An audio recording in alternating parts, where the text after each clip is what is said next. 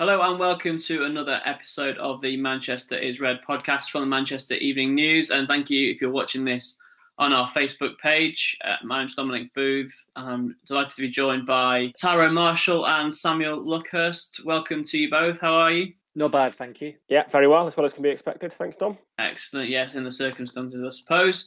Um, Manchester United also reeling a little bit from their Carabao Cup semi-final defeat to Manchester City in midweek. We'll talk about that. We'll look ahead to the Watford F A Cup game, and we'll inevitably talk about uh, January transfers as well. Uh, I guess only one place to start is the, the Derby defeat, a fourth semi-final defeat for Ole Gunnar Solskjaer um, as United boss. two nil they lost to City. Uh, an interesting game, Samuel. What did you make of it? Most accepting that United were not terrible, but deserved to, to be beaten on the night. Absolutely. For the first fifty minutes, they they played reasonably well up until that, that set piece that they conceded from, and th- there was a real lack of authority and nobody picking up John Stones. When I first saw it, I thought yeah, Harry Maguire's let him go. You look at it again, and Luke Shaw is, is probably more culpable. But just, just across that defensive line, nobody nobody took control of it, and, and Solskjaer was was lamenting the fact that they, they conceded two goals from from set pieces. Um, In, in the game, but I think it was it was one of those defeats that, despite that, it was it was on the forwards, in that um, Anthony Martial was just a, a dismal excuse of a number nine. Uh, Marcus Rashford inexplicably didn't run uh, Alexander Zinchenko enough. Who's I mean, Zinchenko's an auxiliary left back. Uh, Fernandes didn't didn't play well. There are times where Fernandes doesn't play well, but he'll pull something out of the bag, be it a goal or an assist.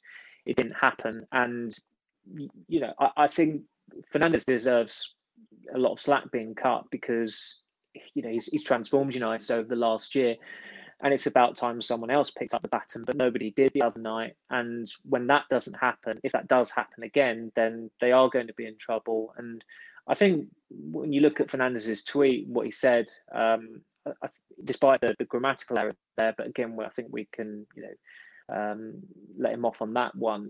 He, he kind of conveyed how he was feeling in, in an eloquent way. There was an element of frustration to uh, what he said in that tweet as well, which really needs to be aired a little bit more by United, rather than just, you know, happy-go-lucky going along with not winning anything for the best part of four years. And I suppose from his perspective, it's not going to be an issue in the summer, but say they don't win anything this season, they don't win anything next season, then you've got the narrative of, is he going to want to st- stick about at United? Uh, because he's the only world-class player in that squad. And that's something that could be bubbling under the surface. But in terms of the game, they, they really missed Cavani. I think Cavani would have started if he if he had been available. And of course, if Cavani's not starting and he's and, and Martial is guaranteed to start, there has to be some scrutiny on Martial, given how he's performed this season. And he just didn't cut it again. And okay, he was coming up against two very good centre halves, possibly the standout um, defensive pairing in the Premier League at the moment, in, in Stones and, and Diaz.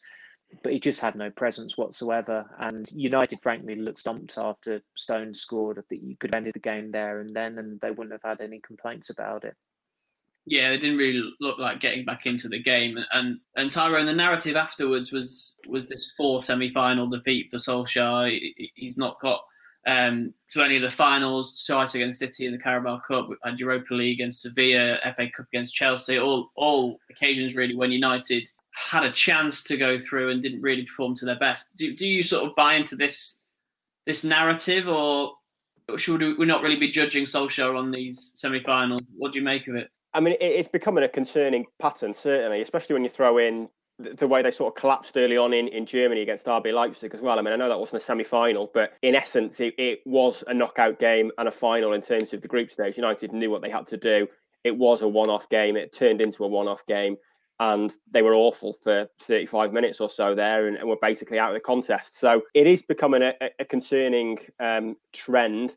I'd be more concerned with the Chelsea and Sevilla defeats probably than the City games. I think anyone can can lose to Manchester City. Um, the, the Chelsea and Sevilla games are ones where United were were probably favourites at the time and, and should have won it.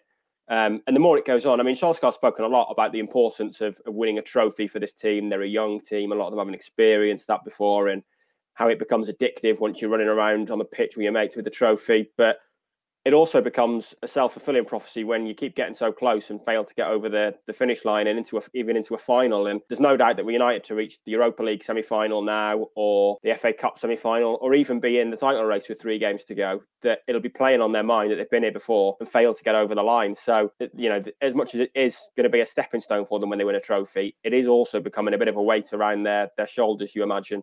The fact that they keep getting this close and, and failing to get over the line. I mean, in City, they've, they've twice come up in the Carabao Cup against a good team. Um, I think the other night it just showed where United's next level of progress needs to be, really. And, and that's in having more control against teams, against their big six rivals, really. They've they've shown they can do that now against the rest of the league, that they can control games, that they can create chances in more ways than just the counter-attack. But on Wednesday, it, it was very much back to playing on the counter, in, in having moments. It looked like a team in City who were creating chances through control and through possession. And United, kind of similar to last, last season's games, were relying on on moments on the counter, of which they had some in the first half, but th- there was nothing really after the break. I mean, once City took their foot off the gas, I think at that stage, possession was pushing seventy percent for City. So United's next stage is to show that they can kind of control games against the big six as well, rather than relying purely on on pace. I think rather than at the moment thinking it's it's a semi-final curse or anything, the takeaway should be that that's what they need. They need to do. They need, they need to find more ways to, to skin a cat than just relying on the counter-attack against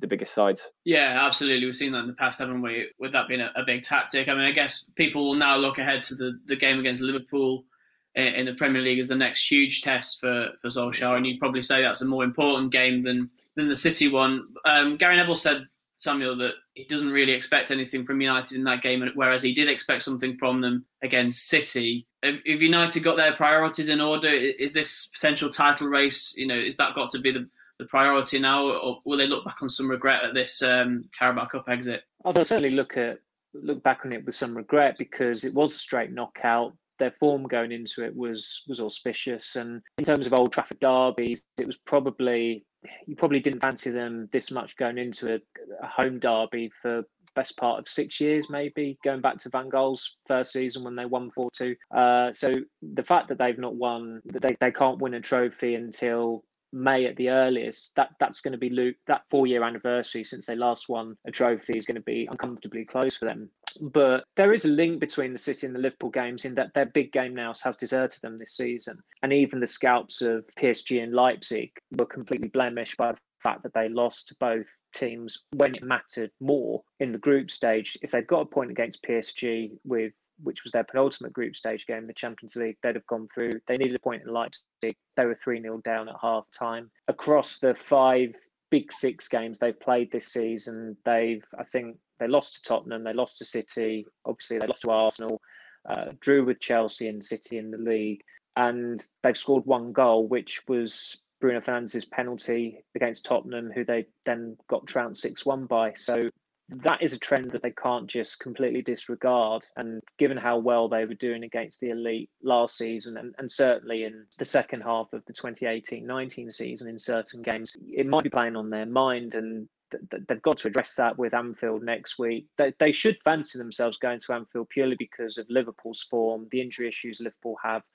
Um, I mean, Van Dijk isn't going to be playing, Gomez isn't going to be playing, Matic might not be. So they've got to they've got to try and take the game to Liverpool. I don't think they can be as standoffish as they were against City. And it, it wasn't just about being standoffish. I think City forced them into that routine at first. But they are still evolving as a team, and there's only so much time as a manager you can say, my squad, my team is evolving. Come March, Solskjaer will have been permanent manager for two years. He's He's been in the post for over two years already. If he doesn't win a trophy this season, th- there are, there are going to be more doubts about him. The, the, the doubts are recurring anyway, just because, and at times you do feel sorry for him. Being that defeat the other night, that some of the stick he was getting was just risible, really.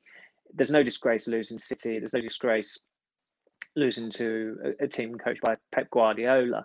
But some just do have it in for him. And I mean, some might say, well, that's ironic you saying that, you know, because they, they think we're trying to get guys out of the job. That's not the case. We just report um, what we're told sometimes. Uh, but there is a, it's guaranteed, I think, to, it's safe to say that it's guaranteed that he will at least sit out the season.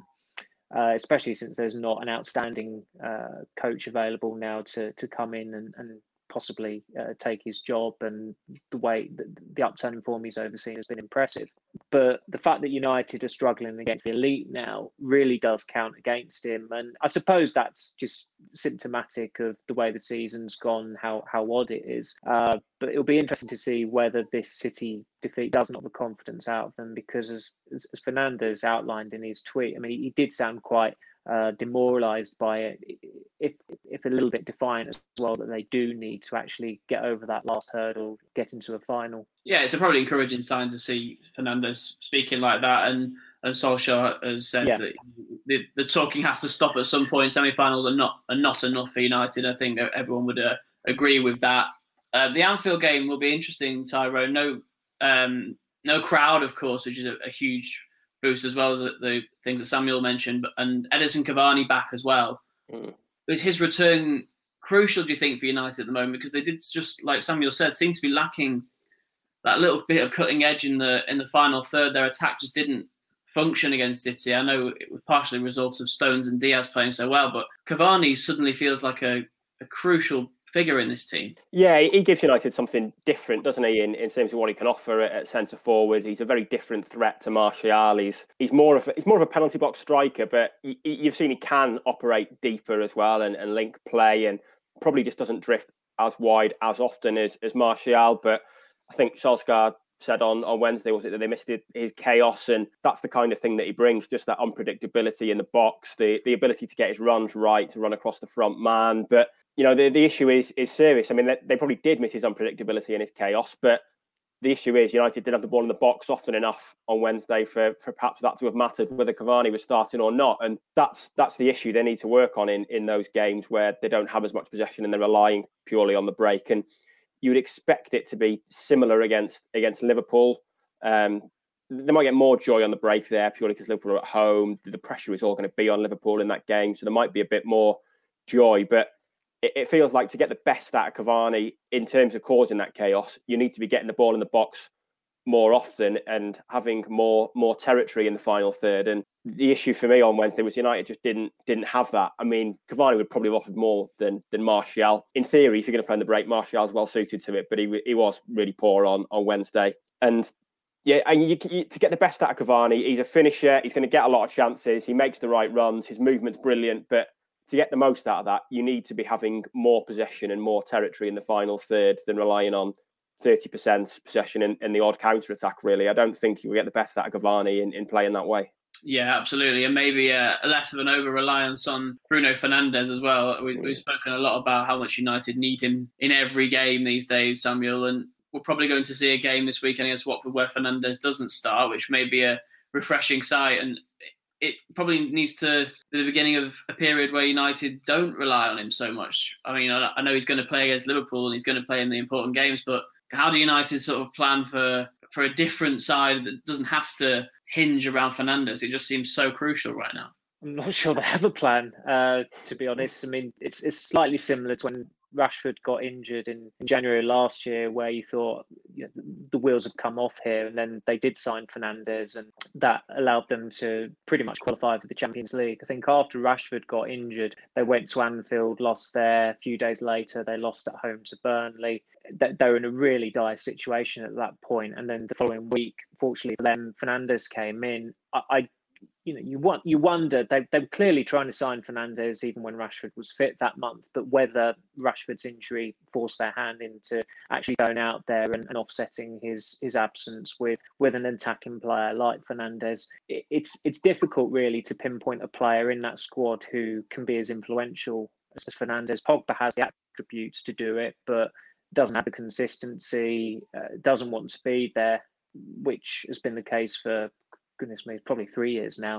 But he does he doesn't hide Pogba. That's that's what I will say for him in games. He is always trying. He did, it did look like he was gutted after they lost to City in the week, because as as you know, for all his flaws and for his, you know, what his agent says, he does want to win things. He does want to achieve things as a footballer, and that includes, you know, winning things with United as well. But whether he's got it in him to have that Fernandes-style impact between now and the end of the season, you have your doubts. He's been at United for four and a half years. I'm struggling to think of the most consistent, totemic, talismanic run that he's had during that period. It's it's probably Solskjaer's, at the start of Solskjaer's caretaker uh, reign, and it's pretty obvious why uh, he was able to turn it on uh, when, when Solskjaer came in. It was almost as if he, he did it deliberately because the other guy had just been sacked. So I don't think you can really necessarily rely on anyone. Martial is far too flaky. I, I certainly wouldn't be starting him uh, against Burnley next Tuesday. And depending on how Cavani did, then you have a decision to make at Anfield for the Sunday game. So Rashford, obviously Rashford's had a, has, has had vital impact this season, especially when he came on at West Ham, but I still don't think he's a player with the personality profile and the, the overall package that Fernandes has to, to really bail out United as often as Fernandes has over the last year. Yeah, a Fernandes-style impact you speak of, uh, Samuel, and, and that was a year ago, wasn't it, in the January transfer window that we got that Fernandes impact at United. There's been so much talk about him signing for United and whether he would or not, and the noise around it, and then it did eventually happen, Ty. Um, we're now heading, well, we're in January, we're heading towards uh, maybe a quieter window than we saw a year ago for a multitude of reasons. Amad Diallo has been the the man announced as a United signing this week, eighteen-year-old, is going to take the number nineteen shirt uh, at the club after an eighty million pounds move, plus a load of add-ons. But are we going to see much else from, from United, do you think? And is it even possible to produce a Fernandes-esque signing at, at this stage? I, I very much doubt it. I'd be surprised if, if United did anything else really in, in the market. I think I'd be surprised if any of the, the top six clubs did. I mean, they're, they're still feeling the pinch, aren't they, financially from the pandemic? We still don't know when crowds are going to be back in. I mean, it's looking likely now that perhaps there'll be no crowds at all this season. If there is some come March and April, it's probably be no more than ten, twenty percent. So you're talking very little corporate revenue. So I think the, the financial impact and the uncertainty over when things are going to change probably restricts what clubs can spend. And there's very little point in spending, certainly as far as United are concerned, in spending ten or fifteen million pounds on a player just to make up numbers when they already have a fairly deep squad. They have a very deep bench.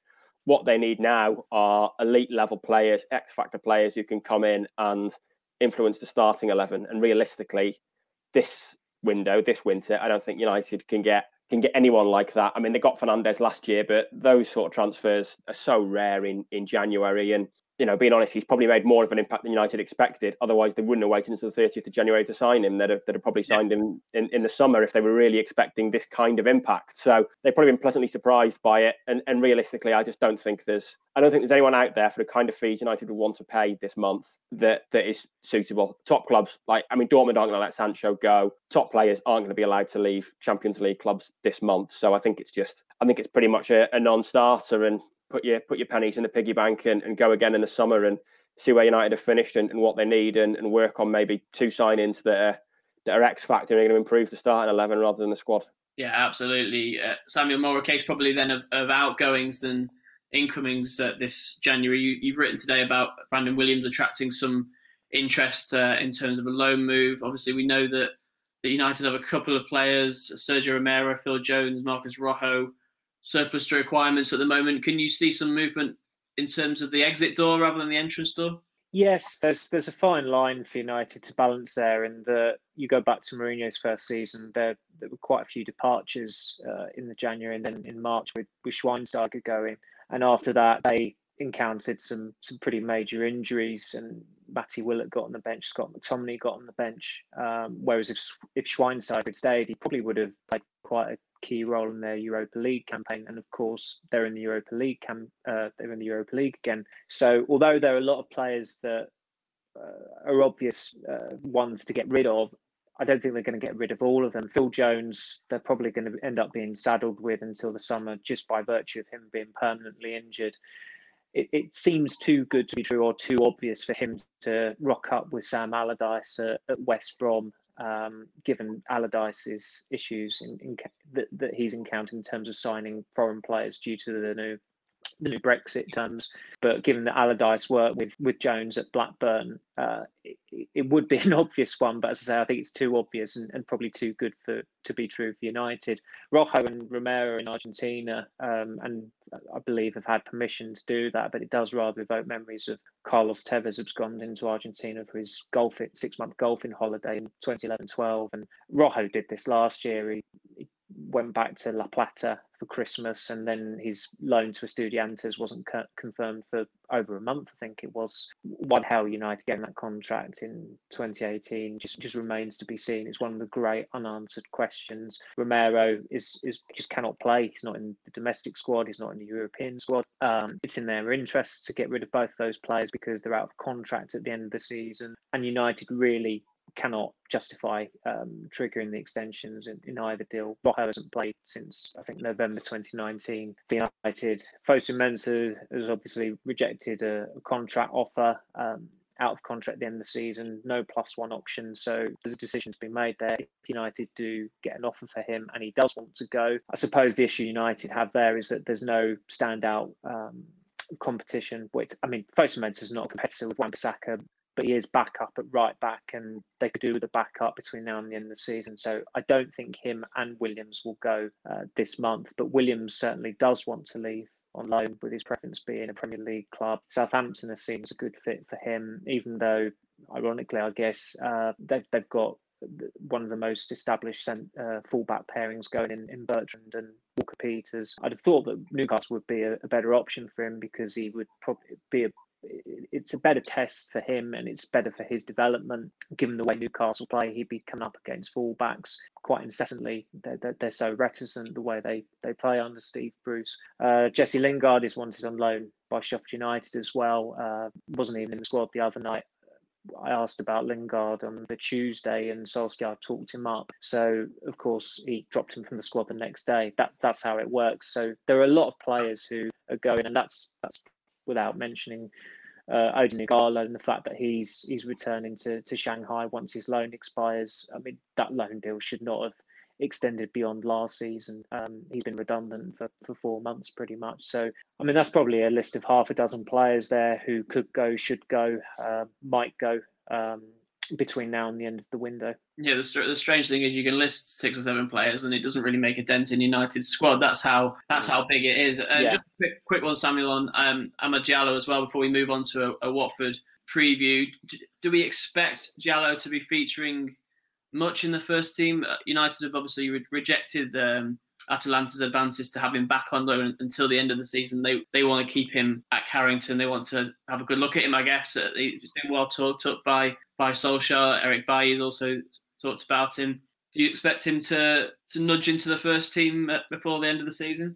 I think his involvement in the first team will be more immediate than Facundo Pellestri's, as I think Pellestri's played eight times for the under twenty-ones and the under twenty-threes this season, whereas Diallo, the fact that United were happy to offer up that information that he won't have to self-isolate after he arrives in the U K because he's been part of Atalanta's bubble, would indicate that there's a willingness to integrate him into the, the first team squad sooner rather than later, where you can have nine substitutes now as well. That's another uh, bonus, and that there's more room to uh, to give him an opportunity should they want to. And I, I think they just need they need another forward to um, to offset the absence of a player whenever they're suspended or, or injured. I think when Cavani, when that suspension was announced by the F A and you knew he was going to be missing for the City game, that did pose a problem even before kickoff for United, just by the virtue that you knew Martial would start, you knew Rashford would start.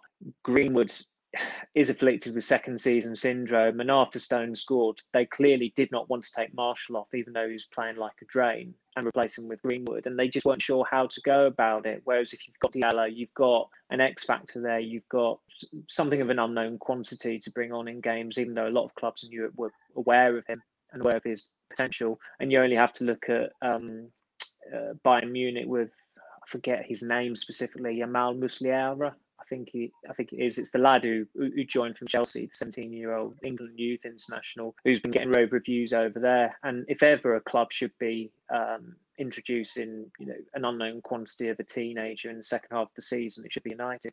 Yeah, absolutely. It'd be interesting to track uh, Diallo's progress over the next few months after his arrival. Not an insignificant fee that United have paid there, so that'll be uh, be interesting if he does fulfil his potential. We've got the F A Cup Uh, coming this weekend, United against Watford in the third round. Um, probably too soon, Tyrone, for Diallo, and, and maybe we won't see Pelistri from the start, at least. But what sort of a, a team do you expect Solskjaer to to field against Watford? I mean, after the, the Carabao Cup defeat, it's probably more important that United win this game now. There's, there's a little bit more pressure than, than maybe there might have been. Yeah, perhaps.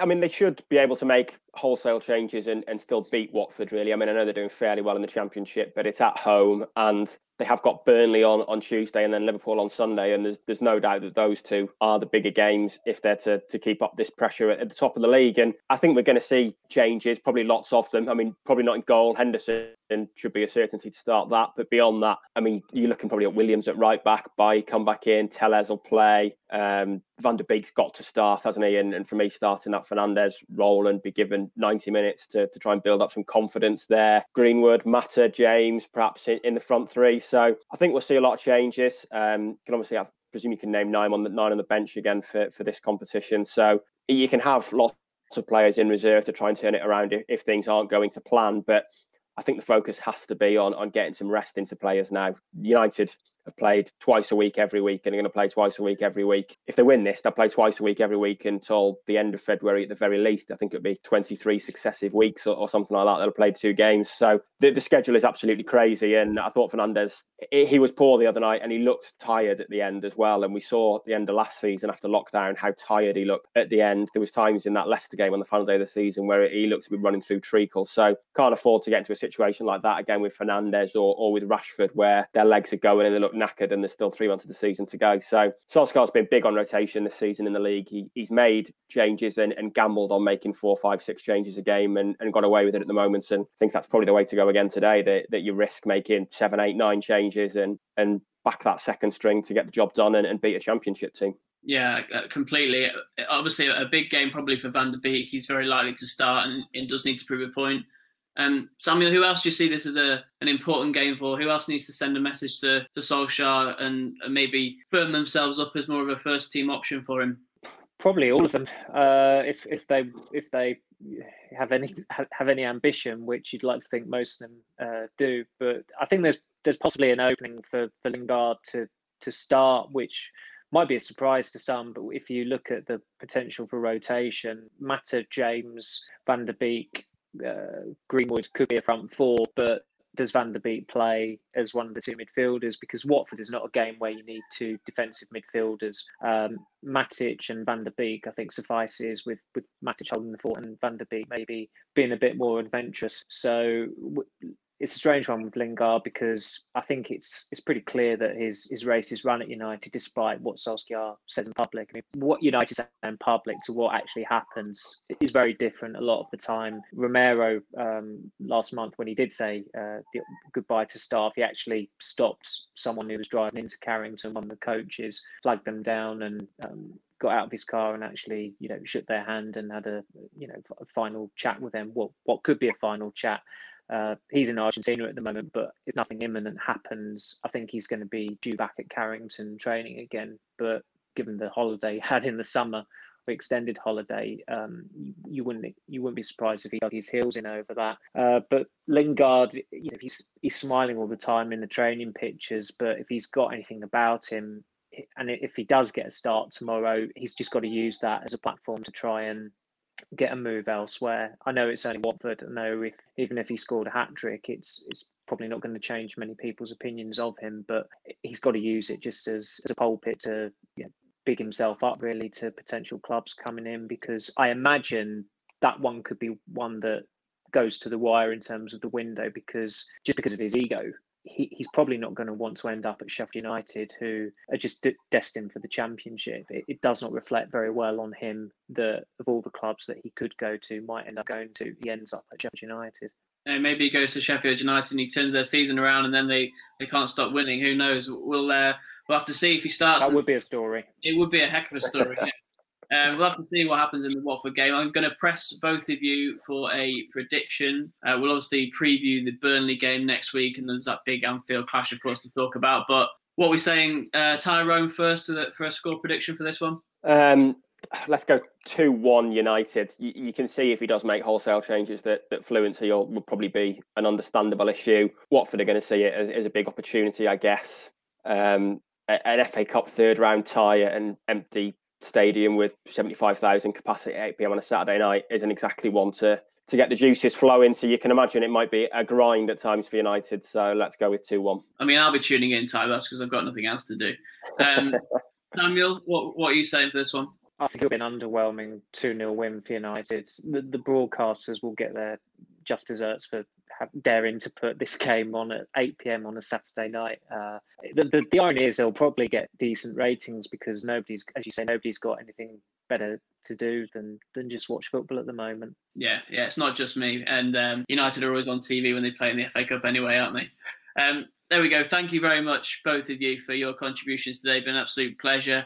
Uh, thank you for listening to this Manchester is Red podcast, or if you've been watching on our Facebook page. Uh, thank you very much as well. You can subscribe to this on, on iTunes. We're available on Spotify and all the other podcast places. But from the three of us, it's that's all for Manchester is Red podcast today, and we'll be back very soon.